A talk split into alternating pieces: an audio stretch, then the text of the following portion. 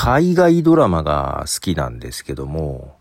まあ今はね、だけどね、娘が韓国のドラマにハマっておりまして、娘と情報交換をしながら、今、韓国のドラマを結構見てます。まあちょっと前にあの話しましたけども、ムービングね。これはディズニープラス限定ですけども、むちゃくちゃ面白かった。はい、むちゃくちゃ面白かったなと思いながら、今、娘に勧められて、まあ一緒に見ているのが、アマプラでしかね、見れないんですけども、えー、国民試験投票という韓国のドラマですね。これがまだ途中なんですけども、だんだん面白くなってきましてですね、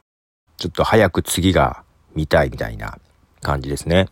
で、今、娘がね、まあ、怪物っていうドラマをね、見終わったところで最後までね、もうこの間最終回見て、ボロ泣きしてて まあ進められたんですけども、まだ怪物は1話目の途中な感じで、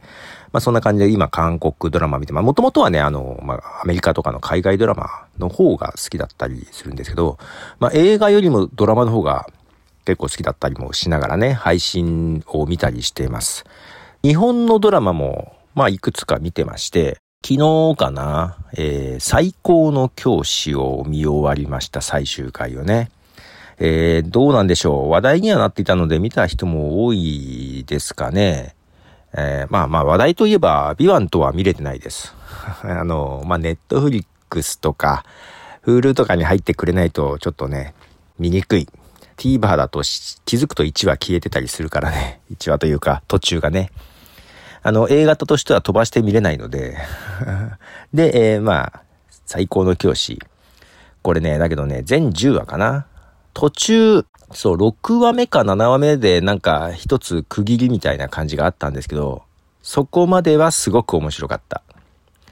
で、後半、そして最終回の終わり方、えー、腑に落ちていないです。腑に落ちてないというか、まあ、スタッフがね、3年 A 組っていう、まあ、菅田正樹さん主演のドラマのスタッフなんですけど、まあ、結構3年 A 組は好きだったんだよね。うん。まあ、ちょっと、まあコメディ感もありましたけど、なので期待も込めて見ていましたが、まあ途中からね、ん？なんかちょっと、うん？強引だなとか思いながら、けどこれ、まあ娘ともね、あの、国民死刑投票今途中まで見てて、まあけどこのドラマの良し悪しは最終回がどうかっていうのは大きく変わるよねって話をしてて、だからどのドラマが面白かったかって話をしてて、まあ国民主権投票はまあ最終回を見るまでは何とも言えないねっていう感じで話していて、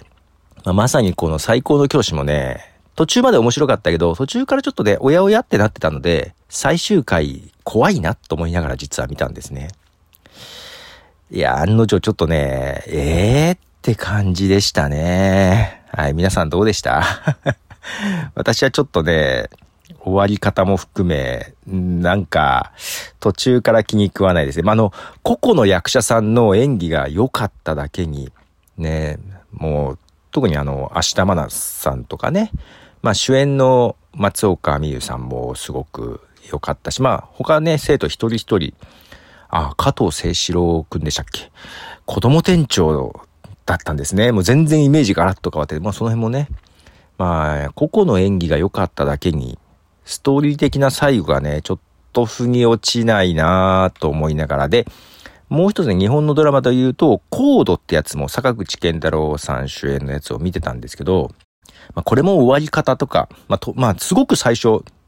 面白かったのよ。まあ、ネタ的にも面白いし。だ、だけど、だんだんちょっとおやおやってなってきて、ねやっぱ最終回、うーんってなって。で、これもね、台湾のドラマのリメイクなのよ。ドラマっていうか、まず台湾でコードっていう映画がやって2016年に。その後2019年からコード2って形でドラマやってたのね。それのリメイクだったのよ。で、えー、日本のやつがおやおやだったんで、もうコードを原作と思って見たんですけど、全然話が違って、映画のやつ。で、逆にそのコード2ドラマ